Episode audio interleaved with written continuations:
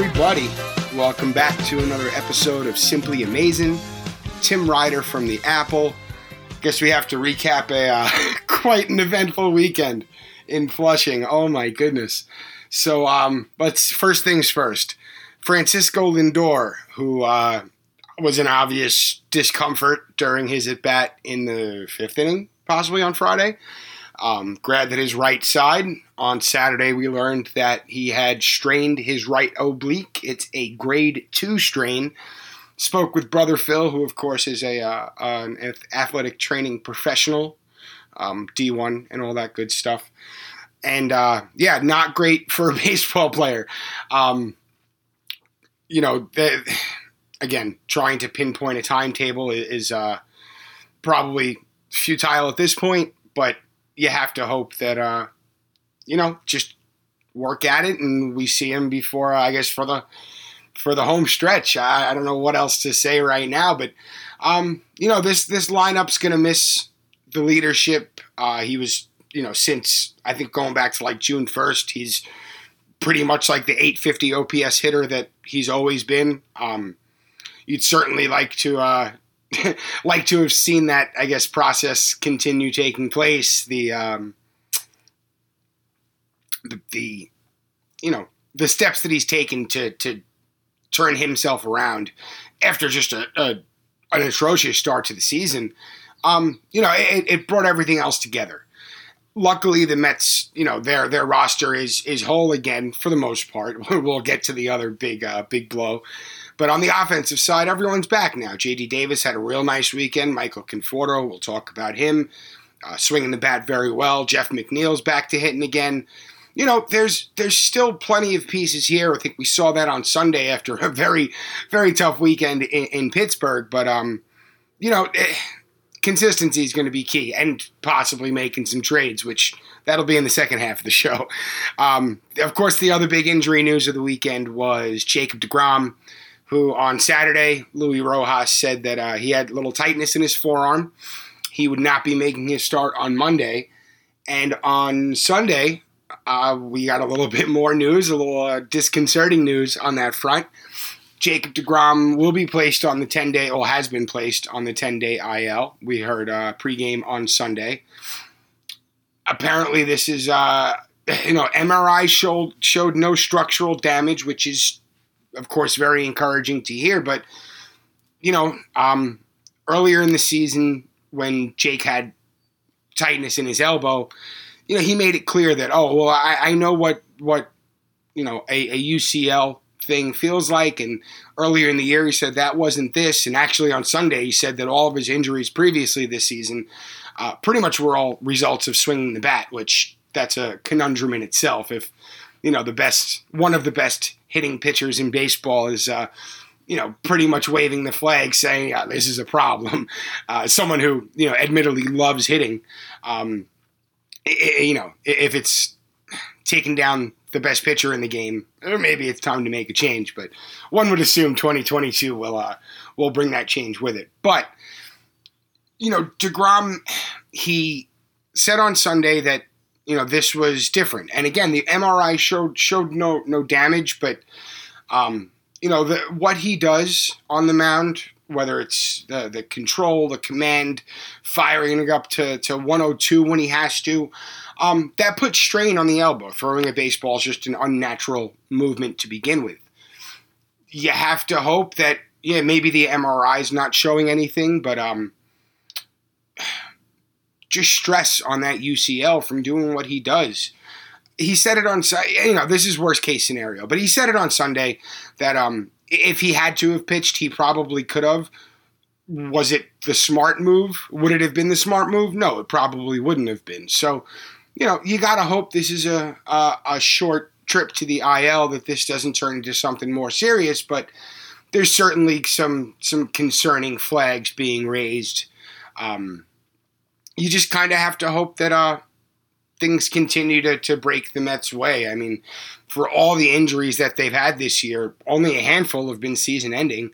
And, and, you know, knock on wood, the guys on the offensive side, at least the, the starters who were out, um, you know, it was a, a five, six week stretch for some guys like Brandon Nimmo and Michael Conforto and Jeff McNeil, but you know they made it back, and you just kind of same thing with Lindor. You just kind of have to hope that uh, you know injuries are part of the game. You have to hope that these just you know run their course and these guys come back healthy and can contribute to what's shaping up to be a, a very special season.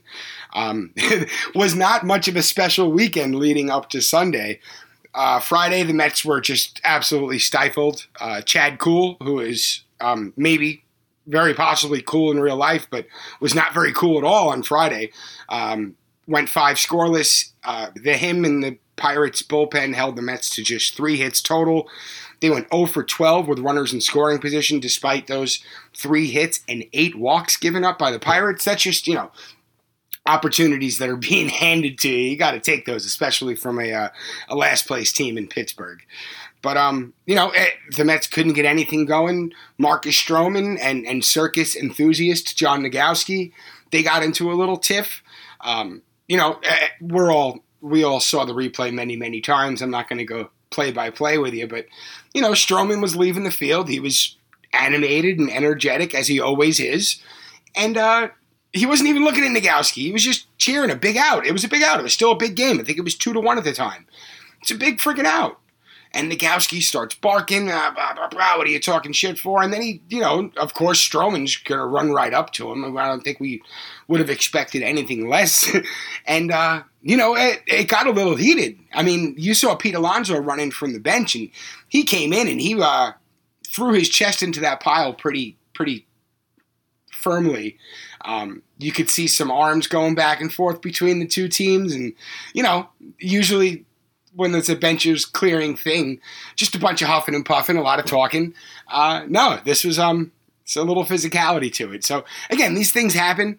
Uh, John Nogowski, I think, certainly instigated the entire thing. Um, you know, you made it out. Shut the fuck up. Sorry, I've, I've, actively actively been trying not to curse, but it is what it is. But yeah, you made it out. Shut up. You don't like him cheering? Don't make it out next time. That's all there is to it.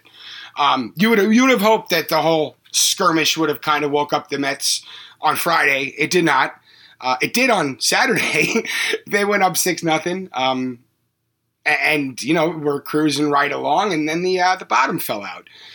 Seth Lugo and Edwin Diaz. Um, you know, neither had pitched. I believe Seth Lugo hadn't pitched since July 10th before the break, and before that hadn't pitched since July 5th. So, you know, for a guy who was just coming back, he was not what you would call fresh. Um, it was apparent that he didn't have a feel for his pitches, uh, or at least his the normal level of feel that he has uh, when he takes the mound. He's been one of the more you know tremendous relievers in baseball over the last few seasons. Uh, didn't have it. Uh, is it possible that Rojas stuck with him a little too too long? Yeah, of course it did. But with a six run lead, it's kind of like, oh well, if, if if there's any time to to get him some work and get him you know comfortable on the mound again, this is the time. And just it didn't work out. And excuse me, I need to take a sip of water.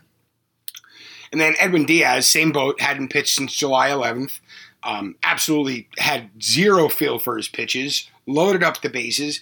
And then, of course, Jacob Stallings hits a, a, a freaking rainmaker down the line and left. Kevin Pillar literally jumps over the wall. He's hanging over the wall. If he would have jumped like three feet to the right, or you know, he had the timing down. He just jumped just to the left of where the ball landed.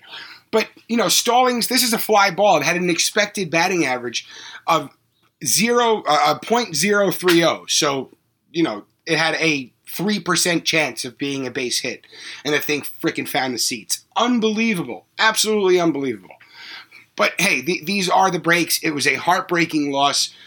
All you can do is kind of pick yourself up and and and come into Sunday and get a win. And boy, it didn't it didn't look uh, promising at first. You know what at all. Um, we saw the Pirates come out and put six runs on the board in the first inning. Just. Uh, we can go right from the top. Taijuan Walker did not look like the uh, the pitcher he has been over the first half of the season. I think he walked four, recorded just two outs before exiting. Bryan Reynolds, who um, absolutely impressed me this whole series, the last two series. What a fun player. He drove in the first run. Um, Clown Nogowski doubled in two more, made it three nothing, and then Adam Frazier's dribbler, which you know, uh, hopefully this cloud passes. If the Mets would have lost, it probably would have gotten some more play on the uh, uh, from all the um, I guess national outlets. But the Mets kind of put that uh, put that all to rest with a with a with a nice win. So Adam Frazier hits a little dribbler up the third base line. The bases are loaded.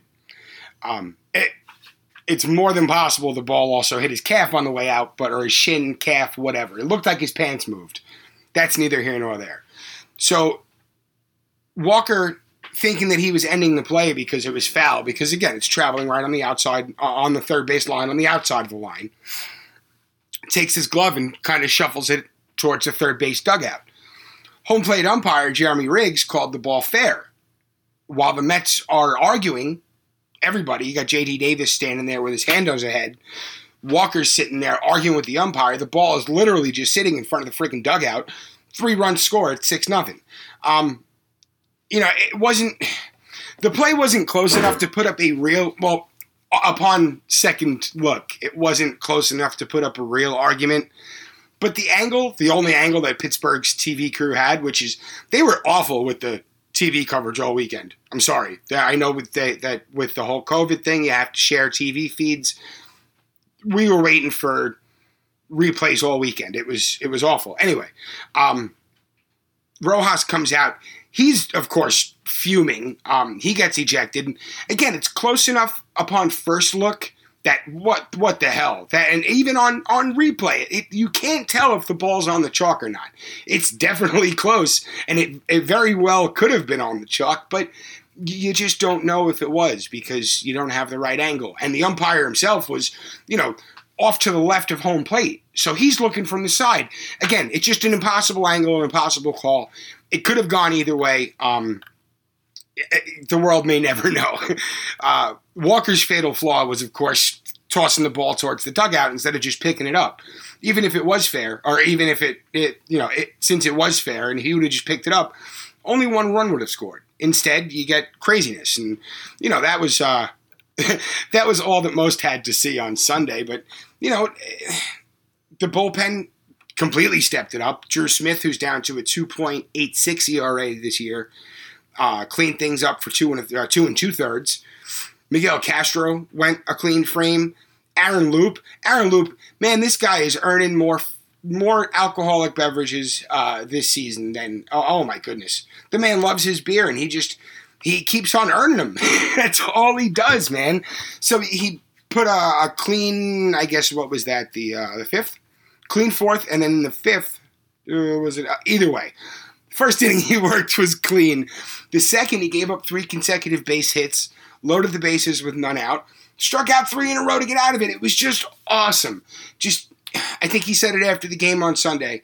And of course, this is about the whole team. It's championship level stuff, and it is.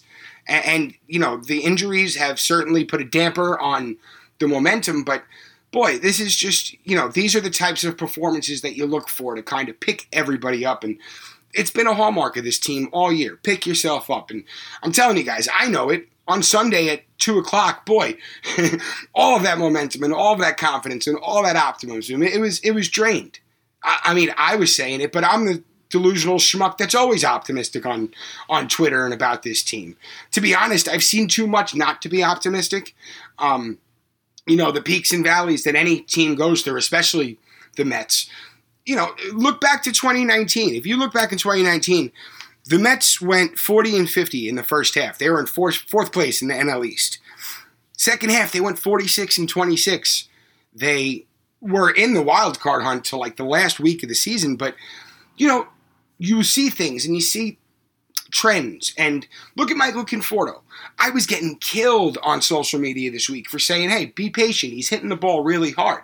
Um, and then on you know on Saturday he had two doubles. On Sunday, we'll get to that in a second. But um, you know, just uh, the the resiliency, the the you know, never say die attitude. And yeah, that's not really consistent either because you've seen these guys come out and just be flat for a whole game, for a whole two games at, at, at some point. But they always seem to snap themselves out of it. You just like to see a little more consistency. And, you know, the Mets picked themselves up again on Sunday. Dom Smith broke the ice in the fourth with an RBI single.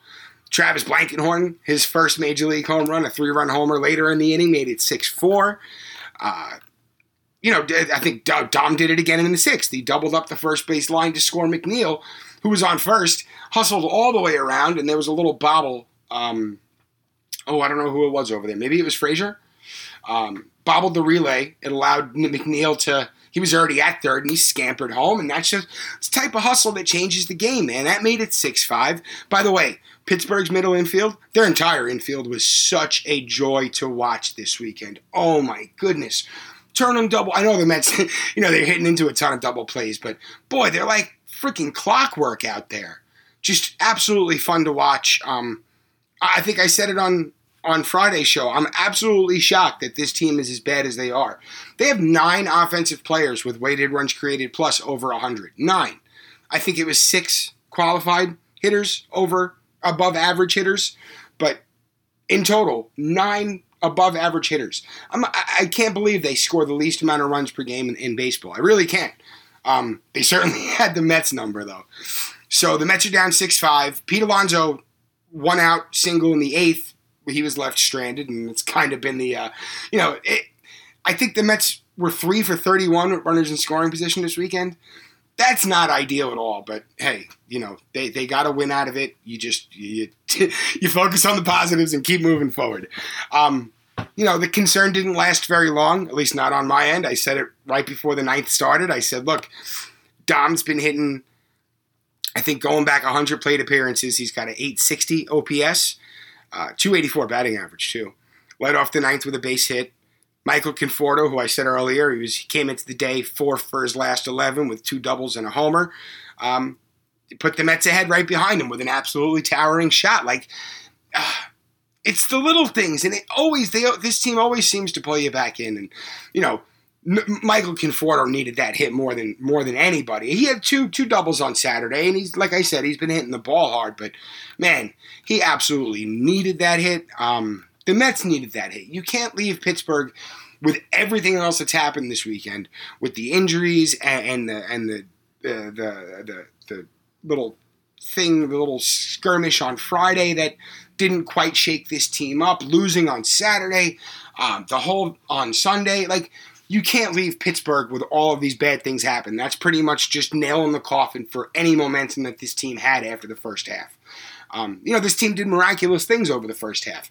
They lost 26 players to the IL, still came into the second half with a, a multi game lead in the division. Just, you know, we're going to look back and be like, wow, that was unbelievable. Now they kind of have to, you know, especially now with injuries back on the on the table, it's not okay. Well, the, the team is whole again. They have the potential to do magical things. No, that that's you know the potential's been taken down a bit because you lose the best pitcher, best pitcher in the world, and um, arguably a centerpiece of your offensive and defensive team. Francisco Lindor's got the I think tied for the third most outs above average in baseball. Like, um, just an integral part to say the least. You know, you're right back in the position where it goes from potential to now you have to exceed expectations. You have to outperform what people are telling you that you're able to do. People look at this Mets team. You lose two big parts in DeGrom and Lindor. And I'm not going to say that they're being disrespected, but they're being disrespected. Taijuan Walker and Marcus Stroman, uh, two of the, I think, two of the top 11 ERAs in baseball in the first half. Those are two viable number twos. Um, uh, excuse me, two viable one and twos, uh, frontline starters go out and, and you know Tylor Megill's been terrific, but go out and add another frontline starter, and boom, you don't miss a beat. Um, we're going to talk a little bit more about the trades and stuff uh, after the break, but you know you have you have options, and you also have the opportunity if you're the Mets to go out and really make waves. Um, replace a star with a star in Lindor. Um, that way, you know you're not counting on the bench mob, and that's not a knock on the bench mob. These guys did magical, terrific things. But um, now it's you know now it means business. Now you're in the stretch run. You, you have to go ahead and, and, and shore up deficiencies, and new deficiencies are popping up every day. So this is kind of a fluid situation. You have to If you if you really think that this team can compete for a title this year, go out and make a move that says so. On that note, we're going to take a very quick break, hear from our sponsors. We're going to come back and talk about, I guess, a number of maybe options that the Mets have on the trade market and uh, what that uh, might all mean for uh, how things proceed as we uh, finish out the year. Hang tight. We'll be right back. And we are back. Uh, as discussed, the Mets have decisions to make on the um, on the trade front. You have, you know, you're losing Jacob Degrom for an undetermined amount of time. Uh, Francisco Lindor shelved with the right oblique. That's indefinite. Players will, excuse me, that's the player's words himself. Uh, not putting a timetable on things. He's pretty much leaving things at week to week. You know, the Mets, I believe, are three games up in the NL East after uh, after Sunday's win, and you know that's um as we were saying before the break, it's it's it's it's time to to put up or shut up. If you feel that this team is a contending ball club, you go out and uh, and act as such. You have to. I mean, of course, first on the list because the back end of the rotation is in flux, and I wouldn't even say first on the list because they have many many different directions they can go, and there's kind of you know a little bit of uh, reinforcement needed everywhere. I guess you could say. But you have to wonder if, with starting pitching, of course, being a need, if something similar to the Jose Berrios Josh Donaldson deal that was being floated a few weeks ago uh, would be on the table with the Cubs for Kris Bryant and Kyle Hendricks. Kris Bryant, of course, uh, everyone's pretty much expecting him to be traded. Uh, expiring contracts, MVP caliber player. Kyle Hendricks um, still has three years and I think 44 million on his contract. So what I'm wondering is if, you know, kind of in the same vein that the Mets, if they would have taken on Donaldson's money, it would have eased the sting on prospect cost for Berrios. If the Cubs are, of course, willing to move Hendricks and the Mets eat that 44 million on Hendricks deal, I think it goes through 2024. Yeah, I believe that's correct. Um, would it lower the prospect cost on Bryant? Now, got to remember the Cubs this week traded Joc Pederson to the Braves. Joc Pederson, he's been playing every day. He's had a decent year. He's had spurts that he was um, terrific. He's had spurts that he's not been so great. But the Braves sent back a, a very quality prospect in Bryce Ball. Bryce Ball, huge, huge power potential, huge, huge man uh, to begin with. I want to say he's like six foot five, six six foot six. Very, very high ceiling as far as delivering on power but he's still, I want to say he's in low A this year. Um, you know, there's a lot of, of development still there, uh, but the cost isn't great. I think he was the 12th or 13th ranked prospect in the Brave system. That's um, palatable. You got to imagine that for Bryant, it's going to be a little bit higher of a cost. If it was just straight up, yeah, maybe it's going to take a number five prospect or a number seven prospect. Honestly, I've had my, uh, you know, I, I would have I peg Mark Vientos or JT Ginn as what it would take, or I say or. Um, if the Cubs are willing to throw in Kyle Hendricks, I wouldn't doubt if JT Ginn and Mark Vientos, plus taking on Hendricks' money, might get that done. I really think it might. Um, Ginn has a very high upside. He's been pitching lights out in low A St. Lucie. Uh, really looking terrific. He's got nice movement on his pitches. Uh, you guys got to follow. I ooh, I think Jacob wrote something. Jacob Resnick, of course. You guys know Jacob. Did a little something on him on um, the the podcast over at SNY uh, Mets Perspective, and I want to say that someone else just had something up. Oh, Mike Mayer um, had up a video recently of his his last start.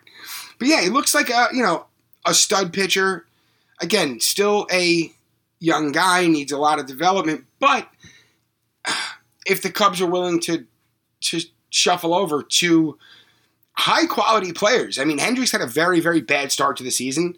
Since then, I believe over his last 13 or 14 starts, he's been a sub sub three ERA pitcher. Like that's the consistency that this rotation needs right now. Um, if he's he's it's funny. Uh, was talking on Twitter recently about his uh, Hendricks, of course. uh, his ground ball rate has dropped considerably over the last year or two. Um, I'm still digging into why. I, I want to say he's not putting his sinkers in the lower part of the zone as often, but uh, that's going to take a little bit more digging. If he comes here, I might look into that. But again, it, it's an option for the Mets if if the Cubs are willing to toss him in, and taking on Hendricks' money is going to ease the sting, and you can come away with both of these guys with a you know a Ginn or a Vientos, and then another prospect. Oh my goodness! But I mean, in my opinion, the Mets aren't going to have to give up a major league quality or a major league level, especially a proven major league level player. We're talking about JD Davis because that's not what the market is dictating. Um, even if you bring in Bryant, ideally, at least in my mind, you keep JD Davis around. One, between moving Bryant between left field and third base, you still have playing time for Davis as we saw this weekend, two home runs on Saturday. Um, I believe he went three for four on Saturday, two monster, monster hits. You know, there's going to be a place for JD's bat on this team always. Uh, if you are adding Kris Bryant into the mix, that's even better. Uh, Dom Smith has been. He's back to really. He's back to hitting at the plate. As I said earlier, he's been really hitting the hitting the tar out of the ball since like the middle of June. His work in left field has been uh, better than any anyone could have expected. I mean, he still has his moments, but more often than not, that's a very very playable glove in left field, and you know, tip of the cap to Dom for doing that. But he also demands playing time. So if you bring in a Kris Bryant, you can keep Dom Smith and, G- and JD Davis in the rotation at their own positions. That's a that's a huge win for the Mets because that just adds to the versatility. It adds to the dynamic looks that this team can give you. Just you know, um, it could really do a lot.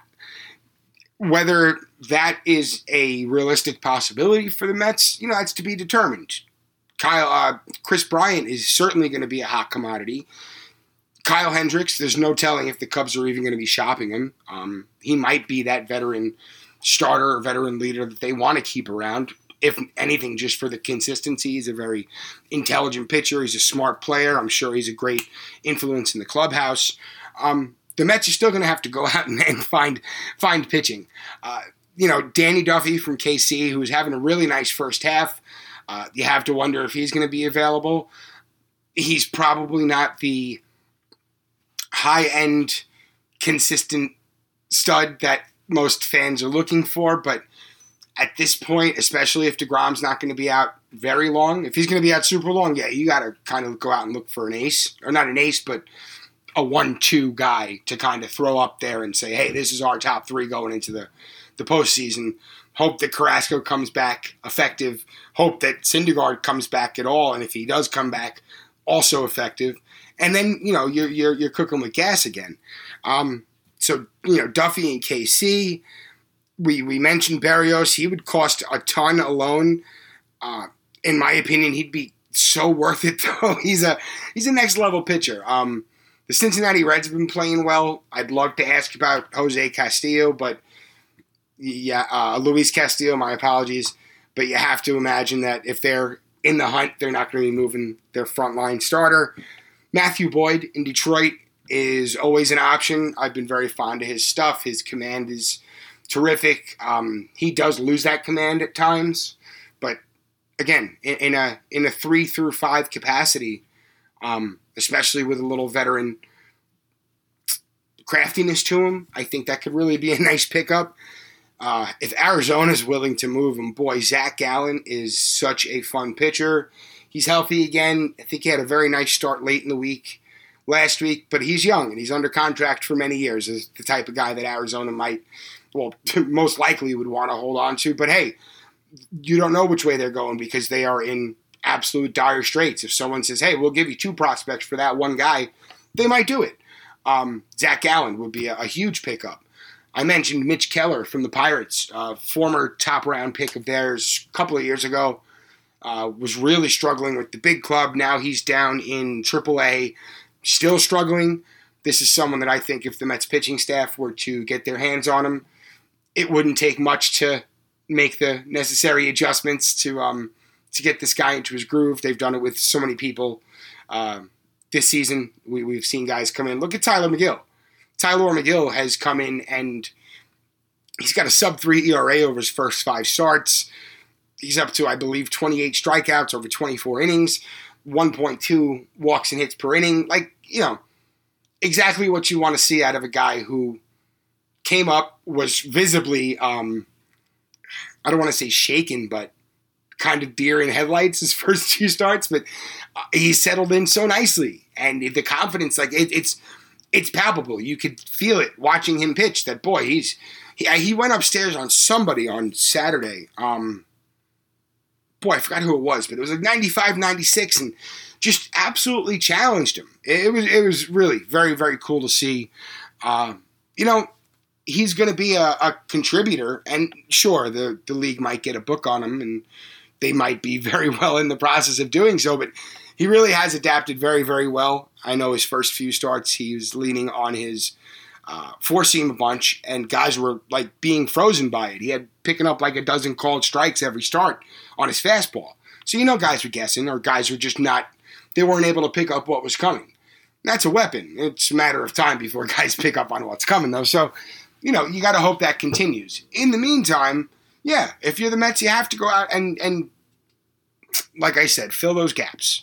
And uh, between Duffy or, or Berrios or Boyd or Gallen or there's going to be so many options. I'm literally just pulling guys out of thin air right now, looking at the bottom of the standings, saying, "Oh, yeah, they have they have a nice pitcher. Oh, they, they have a nice pitcher." You know, you really never know how these things are going to shake out. But one thing is for sure, you know that the Mets are going to go out and uh, and make a move because they are, you know, they're leading the division. It doesn't matter what the the circumstances surrounding it are, they're leading the division.